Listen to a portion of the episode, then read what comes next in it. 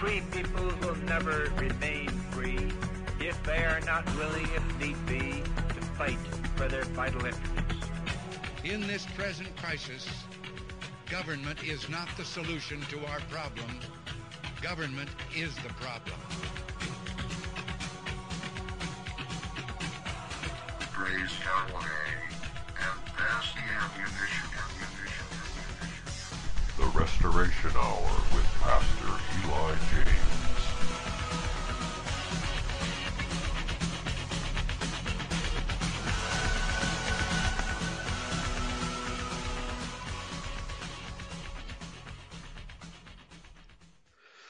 All right, welcome, ladies and gentlemen. Pastor Eli James. And of course, tonight is Christmas Eve. I already did a show about December 25th not being the true birthday of Yeshua. That was last night on Yahweh's Covenant People. And tonight I'm going to continue the message that Christmas is not, actually, it isn't a, a Christian holiday at all. but uh, at the same time, I want to encourage us to motivate Christians who do practice Christians to find out who's behind the uh, Grinch movement, uh, the demolition of Christmas as a Christian holiday. Uh, even though we in Identity don't practice it, and there's many others outside of uh, the Catholic Church who don't practice it. Uh, nevertheless, they have no idea why and who is behind the demolition of Christmas, who that Grinch is. And of course, we know that Grinch is a J E W and with a, a big old red hook nose. Okay. And uh, that uh, we need to you know, approach this subject with a little bit of caution when we're talking with Catholics and other Christians who have been practicing Christian. For, for example, most of us in identity, we're not always identity practitioners. It took us a while to understand what it's all about. And so rather than bashing, uh, we don't want to make uh, our hearers believe that we hate Christ. They're going to assume that, that we hate Christ or we hate Yeshua when we say we don't, just say we don't believe in Christmas. There's a lot of reasons for it, but it's not because we don't accept Jesus Christ as the Savior of our people. We can put it that way. All right. So, you know, it's just a matter of being uh, what's uh, circumspect about how we address this issue, because we do not want to make them feel any worse about the fact that they're losing Christmas. You know, uh, we, we, want the Jews to to lose uh, their power and control over the world. So, and uh, we want those Catholics and other Christians to know that it's the Jews behind the demolition of Christmas. So I'm going to read from uh, an article way back in 1994 about the, the materialism of, Chris, of Christmas and how it really is a uh, an up for grabs institution that you know the, the the people who practice it have descended into materialism whether they realize it or not. So this is an article The True Christmas Spirit is Orgiastic Materialism from the Reformation Messenger and this dates back to 1994. And then after this is a short article, and after this I'll be reading from a letter that Arnold Kennedy wrote to his local uh, church, I believe while he was in New Zealand, not Australia. He moved from Australia to New Zealand at some point. And uh, but this is not. I could not find this in any of the Kennedy archives, and there are several archives of Arnold Kennedy's work on the internet and uh, he he wrote a lot of articles and one full fledged book. And it says this in this article. Again, this is the true Christmas spirit is orgiastic materialism. And the article says, again, it's by the Reformation Messenger. Old pagan festival marking winter solstice predates Christianity. This article appeared in the Toronto Star, December 1993. This, as every Christmas season, we all can expect to hear the sermon. The one about remembering amidst all the consumerism and demands for cartoon celebrity endorsed products, the quote unquote true meaning of Christmas. Usually this supposes that Christmas has something to do with Christianity in its origins or as a moral creed. It supposes conspicuous consumption is a modern gloss. It supposes, even if denominational, that Christmas has to do with peace on earth and goodwill toward all persons. Not so. The Romans at Saturnalia already exchanged presents. In medieval England, Yule was a drunken revel. The face of the Father Christmas was ruddy less from the cold than from the contents of the wassail bowl. I think it means bowl. There's a, a lot of typos in this already. The date, December 25th, bears no relation to the biography of Jesus. The time and season of whose birth are unknown. We covered that yesterday, and we established it as right around uh, September 29, 2 BC. It became the Christ's birth in the fourth century because it already was celebrated as the birth of the Sun, Natus Solis Invictus. It was, in brief, according to the Julian calendar, the night of the winter solstice, the time of darkness's triumph, but also the moment from which to date the regrowth of the child weekday. It's a child dash week, W E A K, that's probably also a typo. Probably means to spell it W E E K, child weekday. The Eastern calendar placed the solstice on January 6th. Accordingly, that day was Christmas. The two traditions finally were reconciled by inventing the Feast of Epiphany. At first, there was much resistance. Many denounced the new holiday as thinly disguised sun worship. As late as 1647, Christmas was banned by Britain's Puritan Parliament as pagan. The ban was so effective in Calvinist Scotland as to transfer all the pagan magic of Christmas to New Year's Eve. Hogmanay even to this day. Okay, hold on. I have to scroll down here. While the celebration of the solstice is universal, it is most vigorous in the northern lands where the darkness and cold of winter are renounced or pronounced. The uh, Venerable Bede saw the Angli exchange gifts on December 25th, well before Christianization. Dragging home an evergreen to mark the solstice is an ancient custom in Japan. And what of that mysterious figure, Santa Claus, who dominates the holiday festivities as Jesus never has? We know the official story. He is a folklorized St. Nicholas. But this is an evasion. We know of this Nicholas not, but that he was bishop of a town in 4th century Asia Minor. How does he gain such prominence? How does he wear a red suit? Where'd that come from? There is no certainty in such matters, but early on it seems likely there developed a confusion of this worthy with a Northern European of similar title. He appears in common folklore and in such early writings as Beowulf, now Nick, now Nickel, now Nicker, N-I-K-K-E-R. He is said to be a demon, or the evil spirit of the north, or the name of Odin as the evil principle, unquote.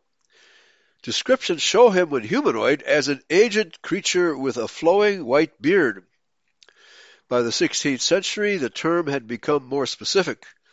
Christianized Old Nick or even St. Nicholas meant the devil proper. That jolly old elf we love hides such a character flaw. Should not surprise. It is common to mute the terror of the supernatural by euphemism. The bloody furies of Greek mythology were commonly worshipped as the bountiful ones. As long ago as Isaiah, the devil's throne was in the North Sea, or the North rather. See Isaiah 14:13. The devil is prince of darkness, as Jesus is the reborn light. Thus Satan presides over the winter dark. It is he who holds power on midwinter night, even if it implies his eventual overthrow. It is he who must be propitiated and not trifled with by too much attention to his successor. right? All right. Well, uh, the devil must be angry because, man, it's a frigid Christmas with people stranded in airports everywhere. Maybe his followers haven't been paying enough attention to their materialism. Or maybe he's just uh, dangling strings, uh, pulling their chain, making them fret and worry about whether or not they'll actually have a Christmas celebration. We'll see. It's got to be a, a horrible Christmas holiday for those who practice it. Although much tradition places hell underground, eloquent voices have put it in the far north, including St. Bonaventure and the oldest morality plays. Many put it at the North Pole. Oh, you know, there might be an opening up there into the underworld. Others argue there certainly is in, in Antarctica. Others argue for Iceland or Lapland. The latter party holds that the devil drives a team of reindeer. oh no. Too many coincidences here. He is often covered in red fur, as in both Santa and his German predecessor, Pelznickel, or the furry devil. If Lucifer is often black with soot, it is from climbing down chimneys, attracted by his element below. If he carries a sack, it is not for party favors, but for the abduction of bad little girls and boys. Shall we bring up the uh, the abduction of little girls and boys by Jews in the Middle Ages, or even today? Dutch children still fear such kidnappings. Food and wine, if not wine, if not milk and cookies, are left out uh, for his debauched pleasure as a bribe to leave the house in peace. All this may be a memory of blood sacrifice to Kronos, Wotan, and Saturn, all of whom presided over the feast. Often a child was slaughtered, a decoy for the newborn son. Is it significant that St. Nicholas is symbolized by three severed children's heads? I've never seen that. I'm not uh, familiar with that idea. Anyway, so there you have it. Christmas is the pagan festival of the birth of the sun. Its deepest original meaning is an orgiastic materialism. And boy, do we have orgiastic materialism today. And uh, 369 days a year. And Santa Claus is the devil himself. And this article was written by Stephen Rooney from Toronto. Okay, so let's get to the writing here of. Oh, hold on, I have to get back into the chat room real quick. Sorry. The the writings of Arnold Kennedy, who of course, is a Christian. yeah, the Grinch. Yeah, it's a Grinch. Thank you, Mr. Smith. Definitely the Grinch with a red suit instead of a green suit. Okay. Probably that green Grinch is more of uh, what's that? The Green Man.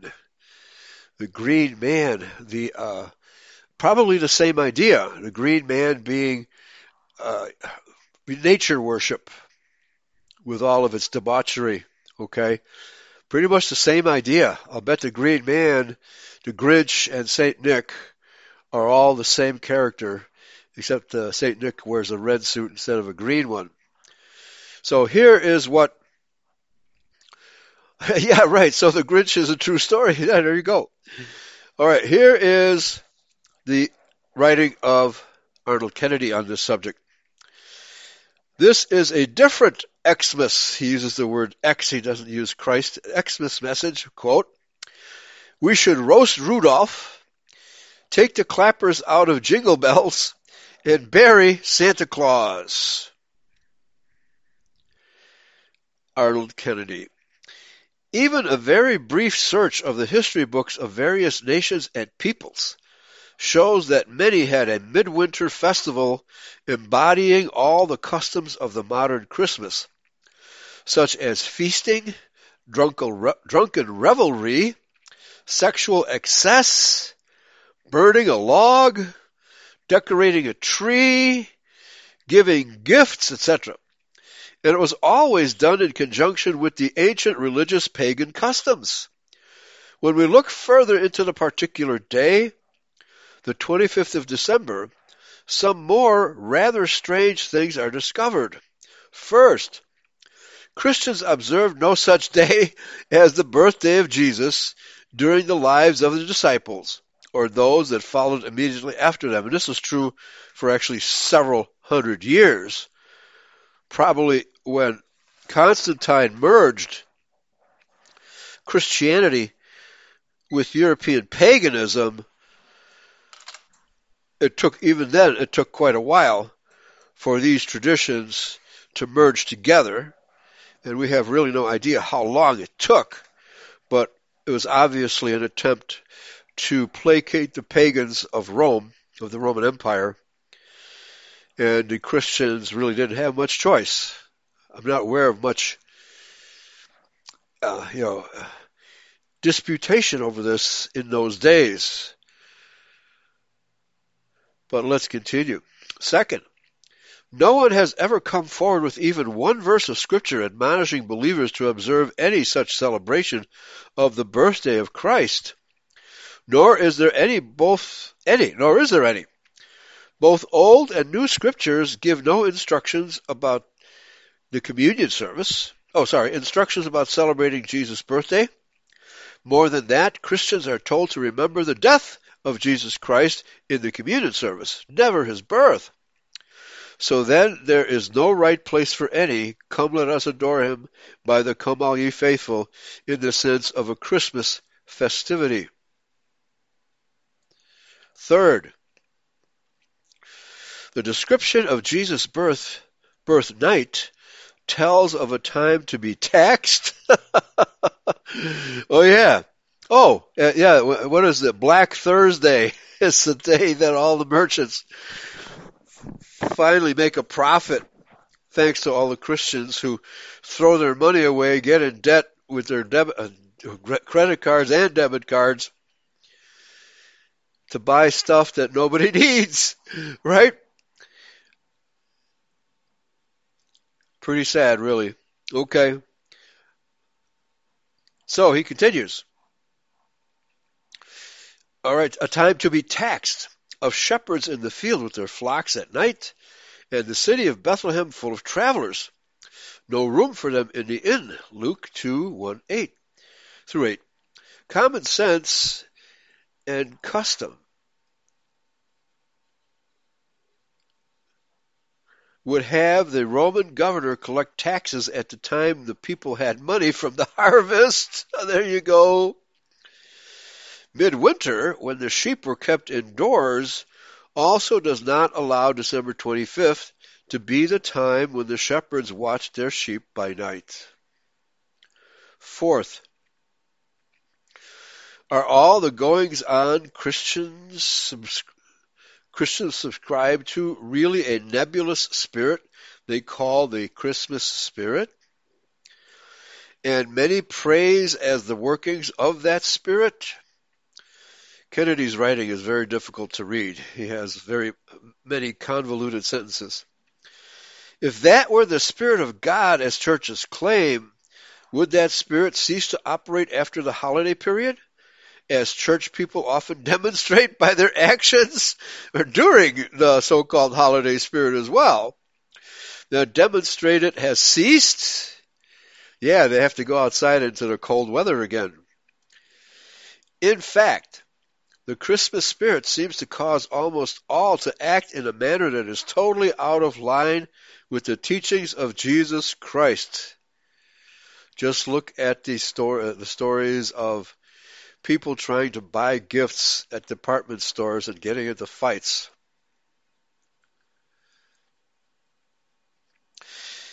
Stores raise many prices, often pushing cheap and flimsy merchandise for gifts.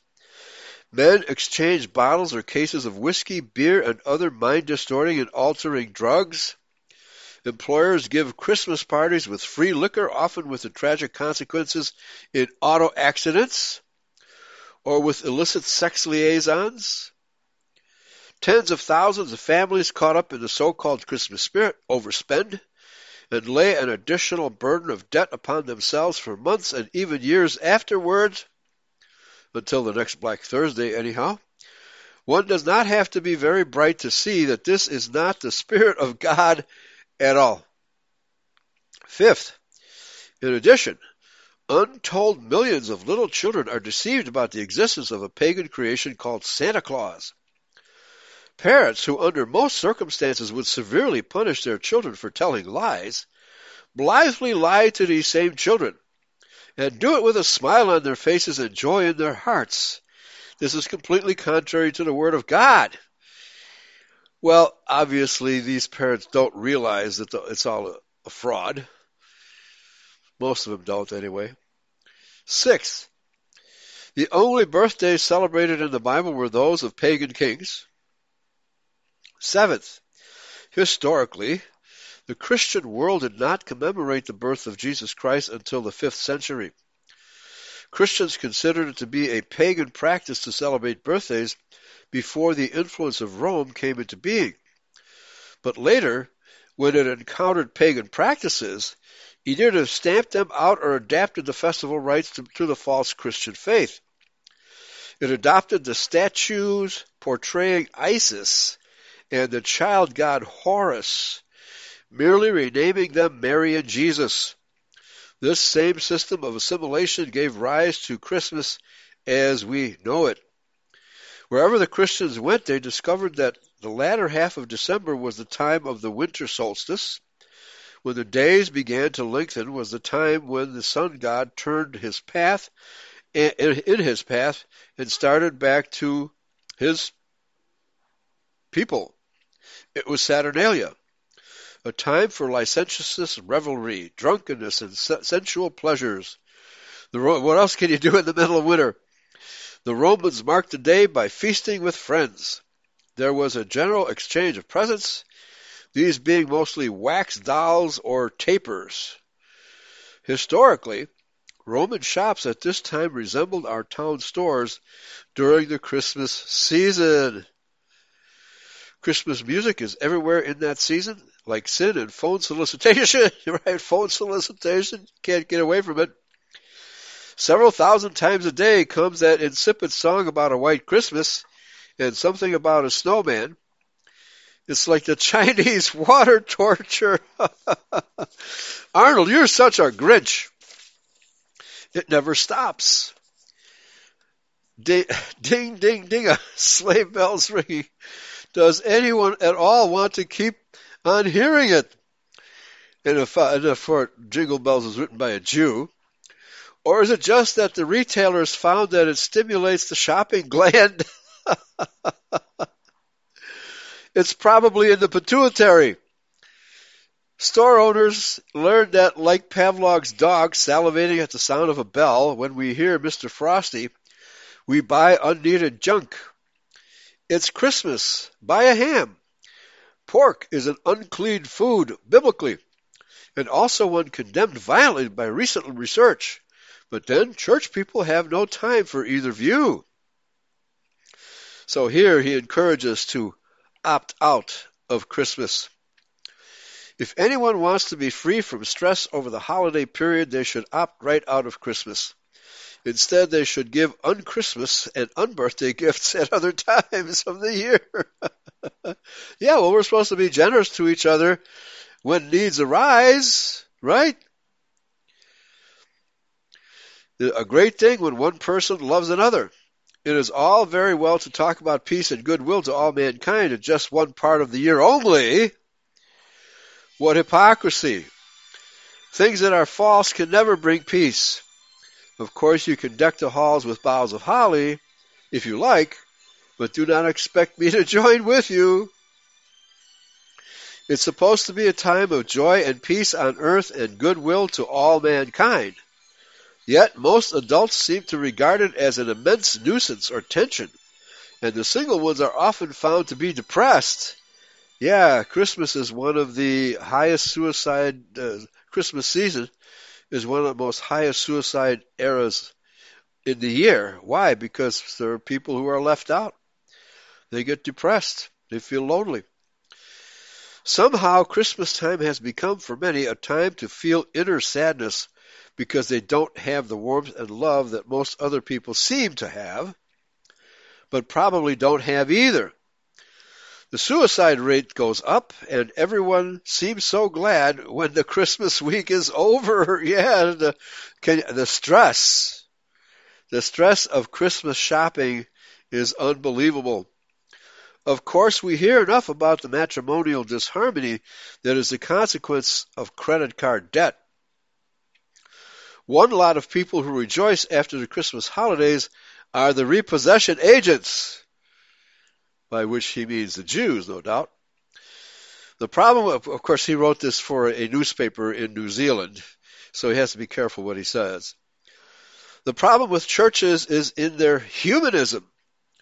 Without realizing it, most churches today have fallen to the ways of humanism, and biblically, the humanistic mind is in a sharp adversary state against the ways of God. There can be no excuse for the modern position of the churches, as they may speak against humanism when they're actually practicing humanism themselves. Excuse me for a moment, I've got to wet my whistle. oh, excuse me.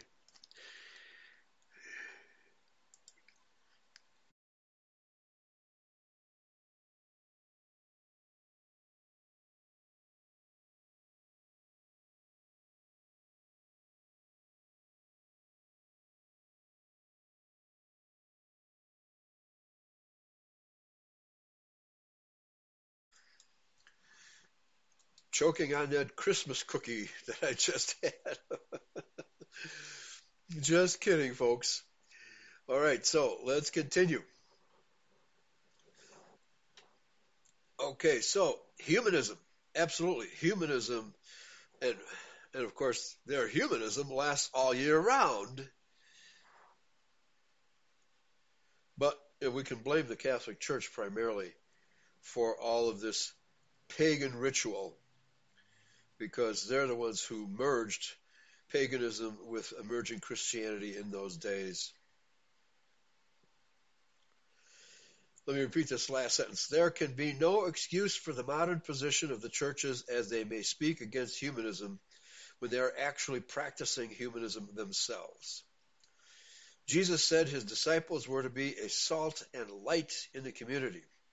But why do the churches not speak out upon the issues of the day as salt and light? Salt gives taste and light makes things easier to see. Could we possibly say that the churches have any effect upon society at large today? I'm sure he means positive effect. It is because churches and governments are in mutual agreement in promoting a program of humanism and, of course, materialism. They, they agree together about the law of man rather than the law of God. The churches in general subscribe to a social gospel that does not relate to the law of God or the kingdom of heaven. It is very evident that society does not have much respect for church people of any flavor, including the ones who are leaving the churches in droves.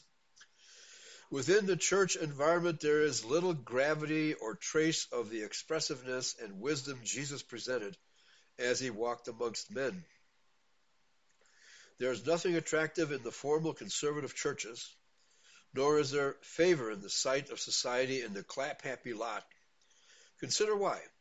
It is because humanism is operating in the churches outside what the New Testament terms the commandments of God.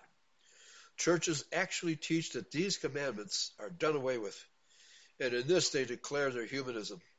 Churches may quote words and then replace the law of God with church dogma, church standards, and or pagan pagan observances. One of the latter is Christmas. End of article. Okay, so Grinch Kennedy has spoken. but all his words are true because Christmas began as a pagan holiday, incorporated into Catholicism, and later on, uh, as I have stated many times, the the Protestant churches did not even adopt it until the mid 1800s. They regarded Christmas as a pagan holiday as well.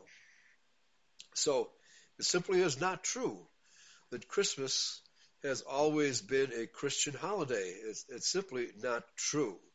It has been a Catholic holiday, but how can you consider the merging of Christianity with paganism in any way Christian? You can't. That is the, the nuts and bolts of the situation, folks. That is the absolute nuts and bolts of the situation. So that uh, essentially concludes my study here of Christmas because uh, we have done many sermons on this, usually around Christmas time every year. And I'm going to now switch to a study of our people, the sons of Isaac. Anglo-Saxons. This is from Historum, which is commentaries from people. And we know that uh, there's varying opinions about this. I'm looking at a question. What's the history of the Anglo-Saxons being the angelic sons of Isaac? I've read about the Anglo-Saxons being part of the lost tribe of Israel. Don't know how much accuracy that has, but I'm wondering what you guys think. So this is, what is this forum? Historium.com. Okay. and, and M9 Powell says, Yay, they look real Jewish. As far as angelic looking goes, I'd say again, yay, but you have to realize most English speaking people's visual mental image of an angel is really a Valkyrie. There's your paganism again. Okay. There's your there's your paganism again. Another person says, literally everyone in Eurasia has been said to be one of the ten tribes at some point. It's a favorite pseudo history topic that hasn't produced any authentic evidence, even though it's been around 200 years. Well, it's been around longer than that. It's been around for 2,700 years. Okay? This uh, person simply hasn't studied it. Okay, and uh, here's an interesting comment. If they were, they had certainly forgotten about being begotten by Isaac by the time their invasion of Britain. Actually, that's not true, because the, in Celtic Britain, their records show that they're descendants of Isaac, that they're descendants of Israelites. Those records still exist, but they've been suppressed. A lot of them claim descent from Thor and Odin, though. Ethelwulf, Beowulf, Horsa, and Hengist sound a lot like Hebrew also. Well, they were. They were Hebrews. And actually, those are variations of Hebrew words. And Odin was a descendant of Judah. okay? So that's interesting. So this is the state of the subject amongst people of no faith. no, no faith whatsoever. Okay, and what the Bible says about Isaac's sons. Let's see what we have here. And of course, the Anglo Saxons practiced Christmas because they were so paganized. So, because Yahweh expelled the ten northern tribes into Europe with their pagan practices, including the uh, Christmas tree practices, Jeremiah says you shouldn't put tinsel on a Christmas tree, right? And you shouldn't be dancing and glorifying around that Christmas tree. That's a pagan, that's a pagan tradition. O Tannenbaum, O Tannenbaum, etc., etc. Okay, so again, this goes to show what Kennedy and the previous author were saying was know, the vast majority of people are ignorant of true history. Okay, so what the Bible says about Isaac's sons, and this is from Bible Tools. And here, let me put this in the chat room. Because now we're do- dealing with real scripture, and of course, we shouldn't do that. that's that's verboten. You know, you should uh, you should engage in dogma, not real tra- uh, biblical tradition. But this is where the world is at, folks. We uh, we are dealing with a materialistic world.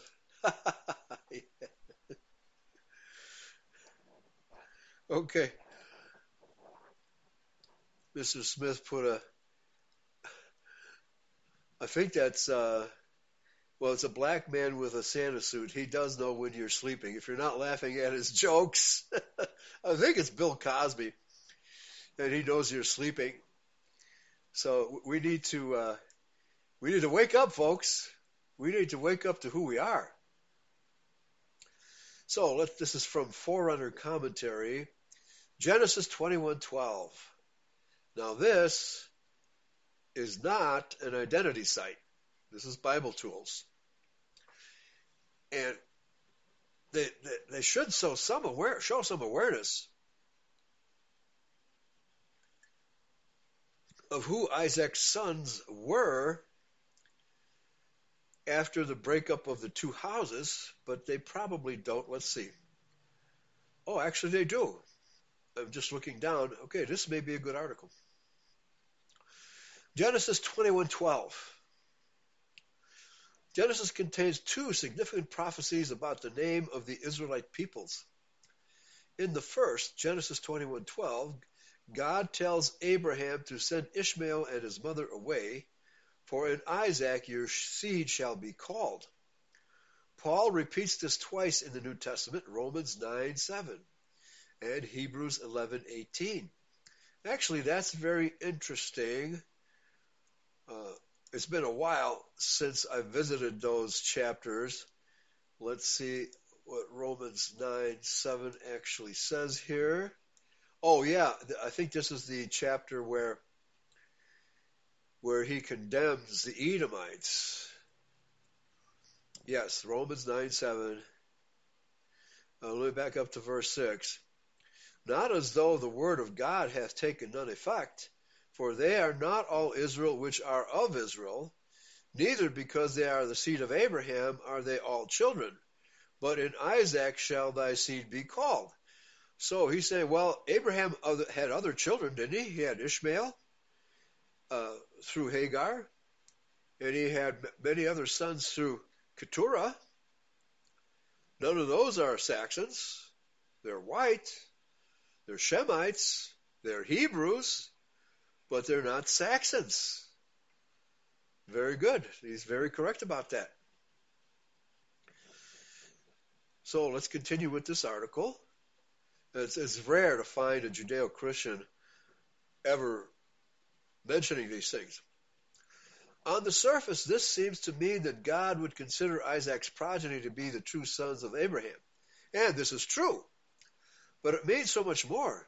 It also means that Israel would call itself by the name of Isaac in later times. Can you believe it? The second prophecy concerns Jacob's blessing on the sons of Joseph. In his prayer, he asks God to bless the lads. Let my name be upon them, and the name of my fathers Abraham and Isaac. Genesis 48:16. This confirms God's word to Abraham only this time it is specifically directed toward the birthright tribes of Abraham, or I'm sorry, Ephraim and Manasseh. The descendants of Joseph would bear the names of the patriarchs, particularly Isaac. Amos, written less than a half century before Israel fell, uses the name Isaac twice to refer to Israel. Quote, the high places of Isaac shall be desolate, and the sanctuaries of Israel shall be laid waste. Now therefore, hear the word of Yahweh.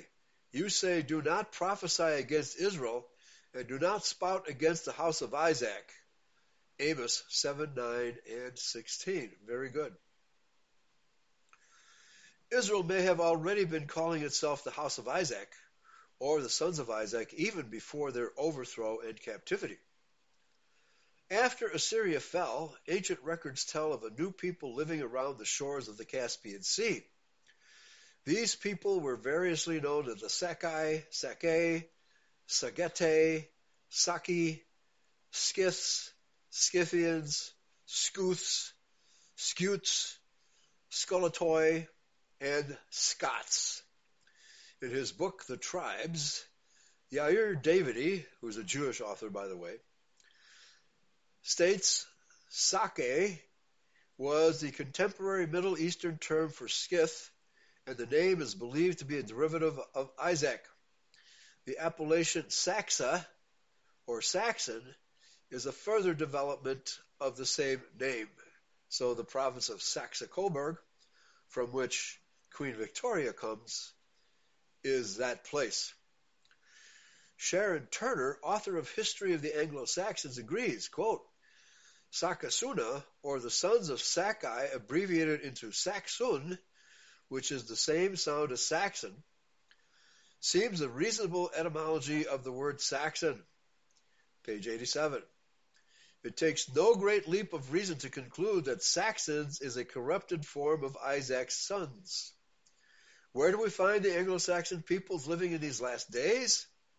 In the very same place the Bible tells us Israel would be, northwestern Europe and its colonies. Here we are. This is by Richard T. Ritenbaugh, who I've always, you know, I've, I've referenced his work in the past. I've never considered him to be Christian identity. He has always been in my mind a Judeo-Christian. But this is,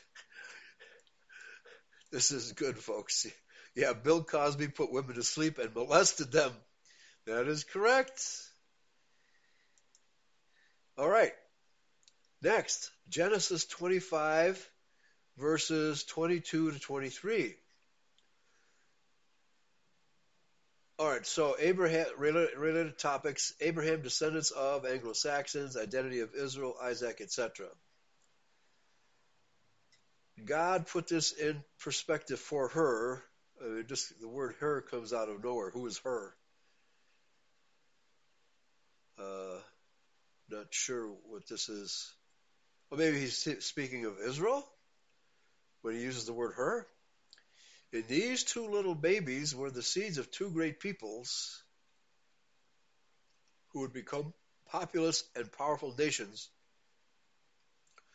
that would compete with each other for many generations to come. Maybe he's speaking of Tamar.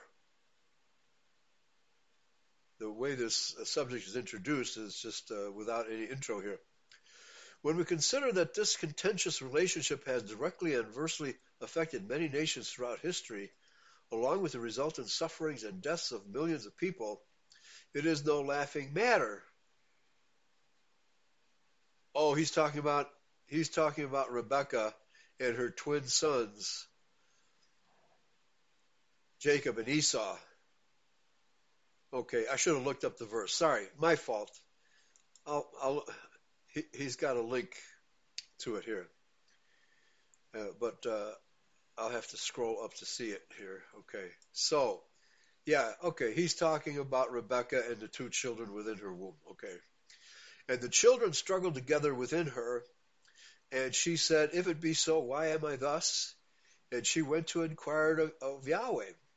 And Yahweh said unto her, Two nations are in thy womb, and two manner of people shall be separated from thy bowels. And the one people shall be stronger than the other people, and the elder shall serve the younger. And verse 24, and when her days to be delivered were fulfilled, behold, there were twins in her womb. And the first came out red, all over like a hairy garment, and they called his name Esau. And after that came his brother out, and his hand took hold on Esau's heel, and his name was called Jacob. And Isaac was threescore years old when she bare them.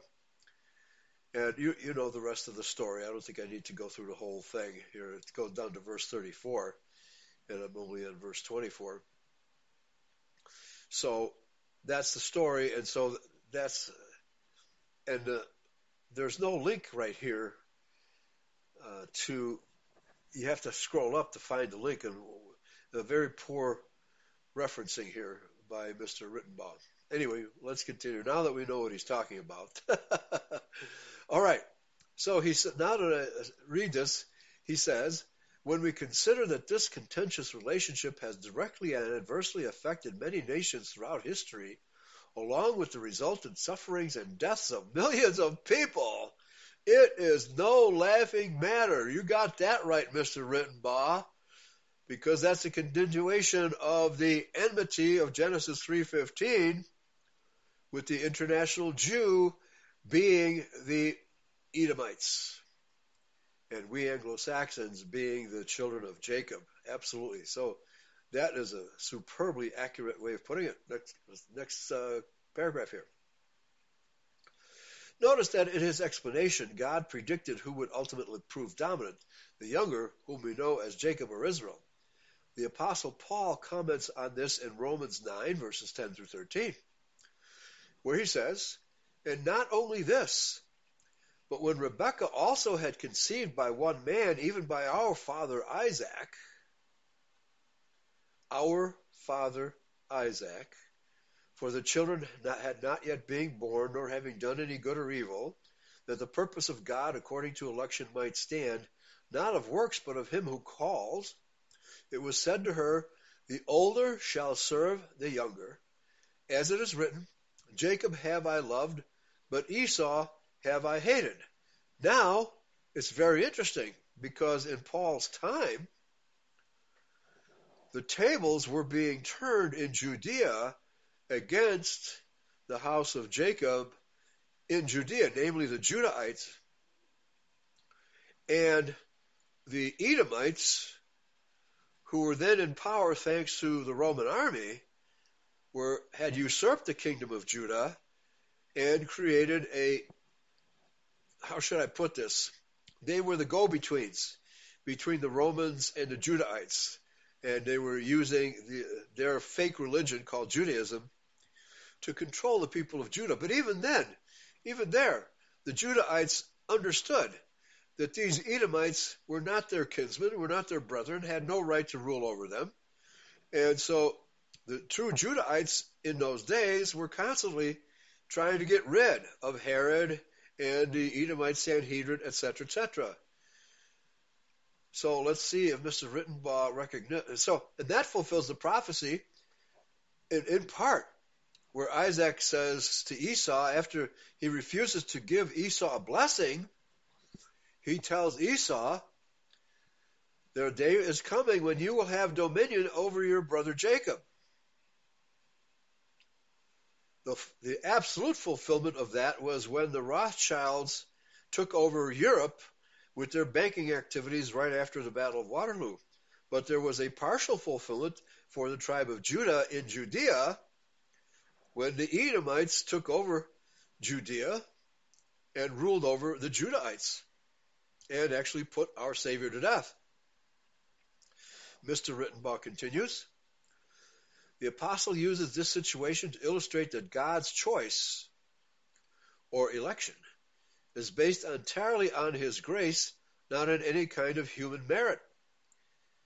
The well, this this was a pre-selection. It's really obvious that Jacob had a lot of merit and Esau had none. Okay, the human reasons often advanced for the ongoing strife between the descendants of Esau and Jacob are therefore groundless. Well, he's talking he's obviously preaching a faith only, uh, grace only message here. No, the fact is that the Edomites are evil people. Not that our people are always saints, but at least our people try to obey the law. They try to be good neighbors and good people, and they're productive people. They're not destroyers like the Jews are. So he continues as God, for his own purposes, has chosen to show favor to the nations of Israel and not to Edom. However, despite their being denied national greatness, Esau's descendants are not without hope of salvation, so he claims. He hasn't read the condemnations of Edom in the Old Testament and the New Testament. Though they must swallow their pride and admit that salvation is of the Jews, no, it isn't, it's of Judah. right? through the Messiah who descends from Judah. There you go, you got that right. Through Judah, not the Jews. Son of Jacob. Okay.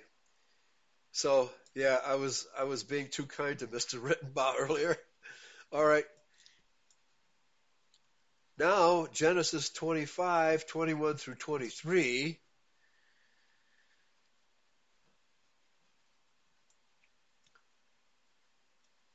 It's the same. It's the same uh, verses I just quoted above. So, anyway, we know the context now.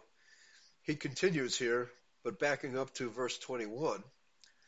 God's revelation to Rebekah regarding the struggling twins is that two kinds or types of people were in her womb. They were definitely not identical twins. The word manner, as used in the King James Version, indicates the reason for their rivalry. They were so different despite having the same parents. Their struggling in Rebekah's womb was a precursor of what continued after their birth, which significantly influenced the history of Isaac's descendants. Each son's approach toward and manner of life irritated the other. Each rubbed the other the wrong way. Rebekah seems naturally drawn to Jacob and Isaac to Esau, exacerbating an already volatile situation. Thus, each boy became a victim of the parents' favoritism and was encouraged to take advantage of it. So, yeah, well, that's very that's very simplistic. The fact is that Esau was so evil, and if you continue reading the story where Esau despised his birthright and married outside of his race, which no Judeo-Christian wants to touch that subject, we know the, the truth of the matter. And so more he has more to say about this. Women who have carried a child can relate to morning sickness and fetal movements. But what Rebecca experienced with these two fetuses engaging in wrestling matches in her womb is probably beyond our comprehension. I'll bet other women have experienced this. I'll bet they have.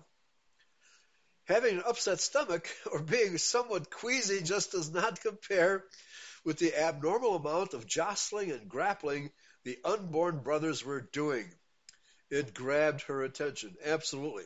So we see, folks, that these are two different manner of people, even though Isaac was the father of both and Rebecca was the father of both.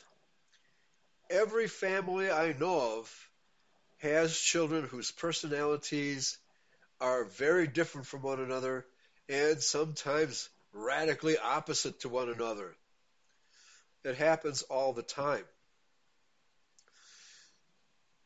I know I know several people personally whose siblings uh, are just absolute monsters to get along with, and it's not just you know uh, like pleasantries or you know we're having fun shadow boxing and that sort of stuff. Where and then one guy accidentally hits his brother in the eye, and then they start wrestling and start pounding on each other. That happens too. But you can have a sibling who's just plain evil. It happens all the time. You know, they call it a bad seed. And uh, it happens even within our race. And that's apparently what happened to with Jacob and Esau. Okay.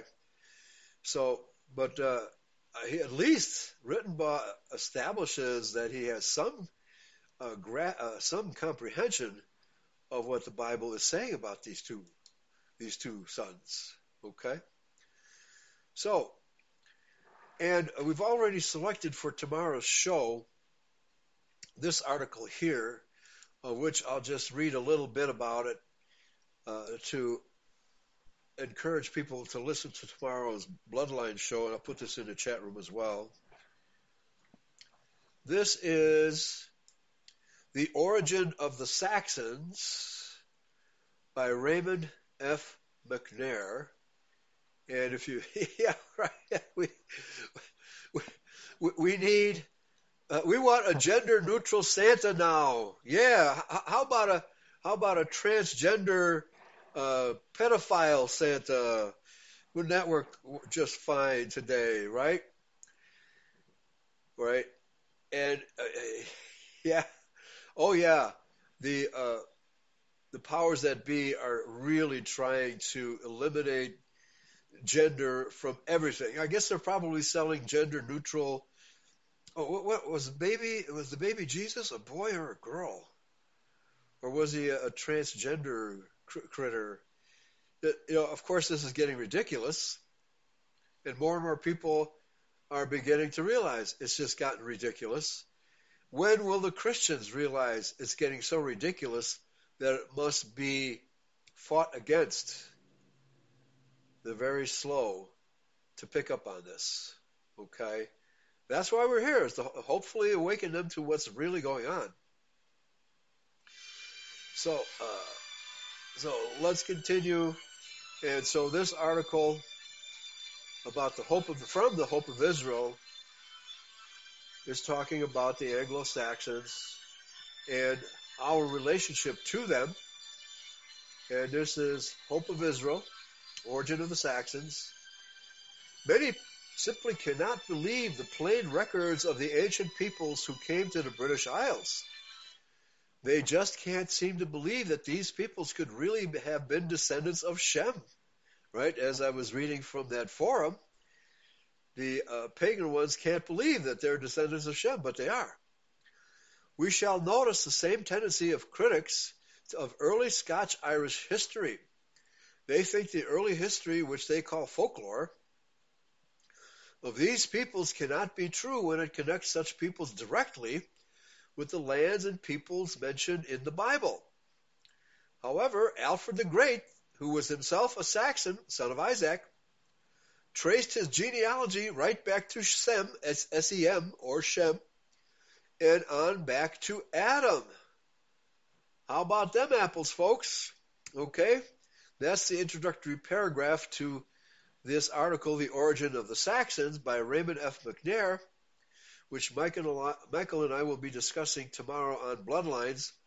So, and we're going to be going through the origin of this teaching, and plus the fact that with the marks of Israel in mind, we Anglo Saxons would forget who we are and not begin to realize it again who we are until the latter days.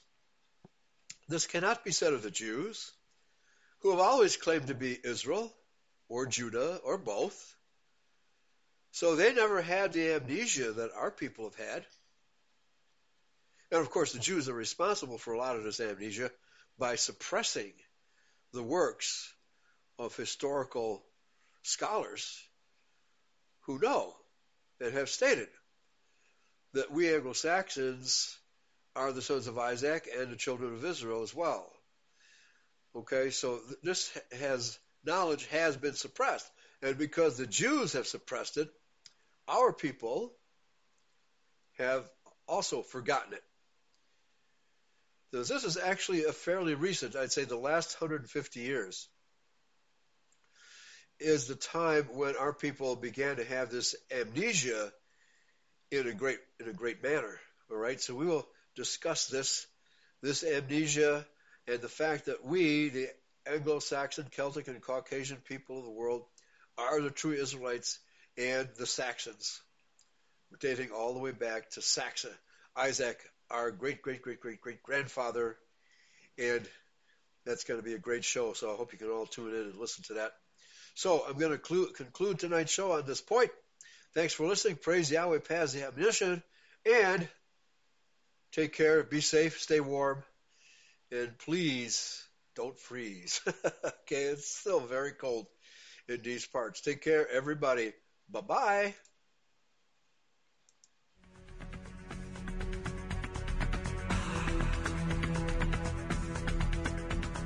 Free people will never remain free if they are not willing, if need be, to fight for their vital interests. In this present crisis, Government is not the solution to our problems. Government is the problem. Praise Yahweh and pass the ammunition, ammunition, ammunition. The Restoration Hour with Pastor Eli James.